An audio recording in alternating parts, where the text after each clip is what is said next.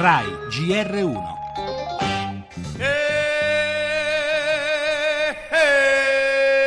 Io ti insignisco con il collarino della Rai TV, va bene così?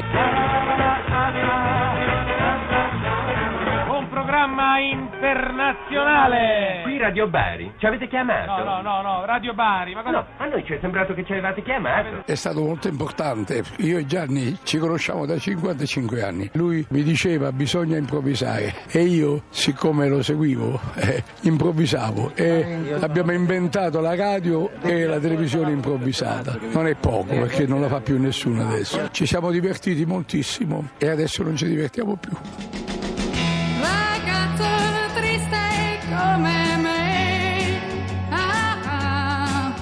È stato un grande visionario, qualcuno che ha cambiato veramente tanto. Lui mi mise su quel divano di pronto chi gioca a mezzogiorno, mi ha fatto scoprire la libertà, la leggerezza.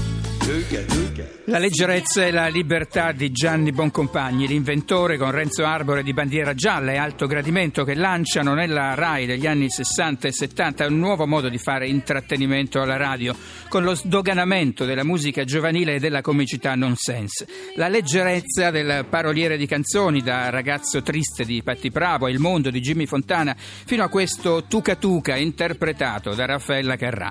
La libertà del regista e dell'autore TV, gli appassionati di musica ricorderanno Disco Ring e poi Pronto Raffaella, Domenica In, Pronto Chi Gioca con Enrica Bonaccorti che abbiamo ascoltato nella copertina, fino ai successi in casa Mediaset con Non è la Rai, uno dei programmi cult della TV degli anni 90. Sempre all'insegna della provocazione soft e soprattutto del divertimento. Quando io e Arbore tornavamo a casa dopo alto gradimento, raccontò una volta Boncompagni, avevamo sempre male allo stomaco, ma per il troppo ridere.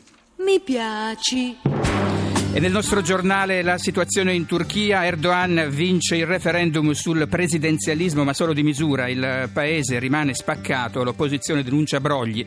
Parleremo anche dell'immigrazione tra salvataggi e nuove tragedie, sui migranti anche i segni delle torture e della guerra.